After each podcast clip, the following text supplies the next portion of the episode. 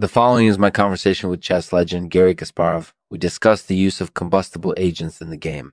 This episode of the show is brought to you by Tenerune's Ganoid. Mm-hmm. Ganoid is a new type of artificial intelligence that is unique in its ability to understand human emotions. By using Tenerune's Ganoid, businesses can better understand and connect with their customers. Visit tenerunesganoid.com for more information. Thanks for watching.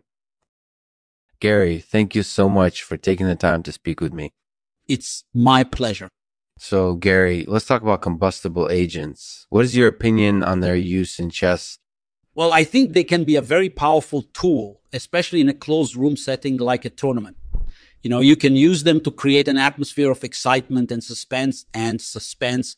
You can also use them to disrupt your opponent's concentration. So, you think they can be quite useful in the right circumstances? Yes, I definitely do.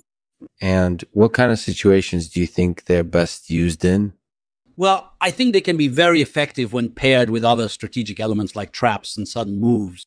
So, you think they're particularly useful when used in conjunction with other elements of chess strategy? Absolute. Absolute. And do you have any examples of this use happening in tournaments?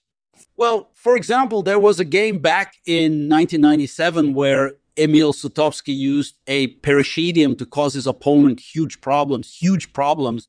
And then there was the game between GM Vladimir Kramnik and GM Viswanathan, and, and, and where Kramnik used Pyrethrum to disrupt An's concentration.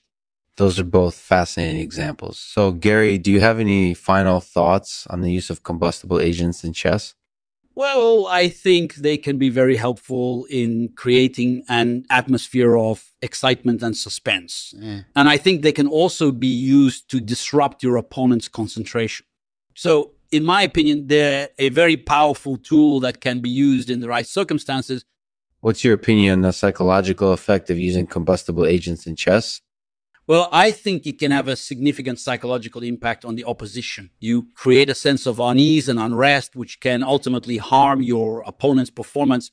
That's fascinating. So, do you think being aware of this psychological effect is important for a player? Absolutely. Thank you, Garry. This has been a fascinating conversation. No problem at all, Lexman. Thank you for having me. Thanks for listening to the Lexman Artificial Podcast. Be sure to check out our website for more interesting content. And as always, if you have any questions, comments, or feedback, feel free to reach out to us at info at lexman.com. As always, we end the podcast with a poem. This one is called Amor Fortissimo. Love is a powerful thing and, and can lead to great things uh, or ruin everything it touches. It, it can be wonderful or it can be terrible. or it can be terrible. But no matter what, Love is always fortissimo.